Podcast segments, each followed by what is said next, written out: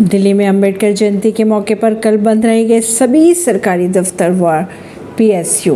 दिल्ली के उपराज्यपाल वी के सक्सेना ने डॉक्टर भीमराव अंबेडकर की जयंती के मौके पर 14 अप्रैल को 14 अप्रैल को अवकाश घोषित किया। चौदह अप्रैल को दिल्ली के सभी सरकारी दफ्तर बंद रहेंगे। स्वायत्त निकाय और सार्वजनिक उपक्रम भी बंद रहेंगे। एमपी में सरकारी स्कूलों की 2023-24 की ग्रीष्मकालीन मान्य छुट्टियों की तारीखें जारी की गई। मध्य प्रदेश सरकार ने सरकारी स्कूलों में 2023-24 के छुट्टियों की तारीख जारी कर दी गई है। एक मई से पंद्रह जून तक ग्रीष्मकालीन जबकि इकतीस दिसंबर से 4 जनवरी तक शीतकालीन अवकाश रहेगा। ऐसी ही खबरों को जानने के लिए जुड़े रहिए जनता से रिश्ता पॉडकास्ट से। परवीन दिल्ली से।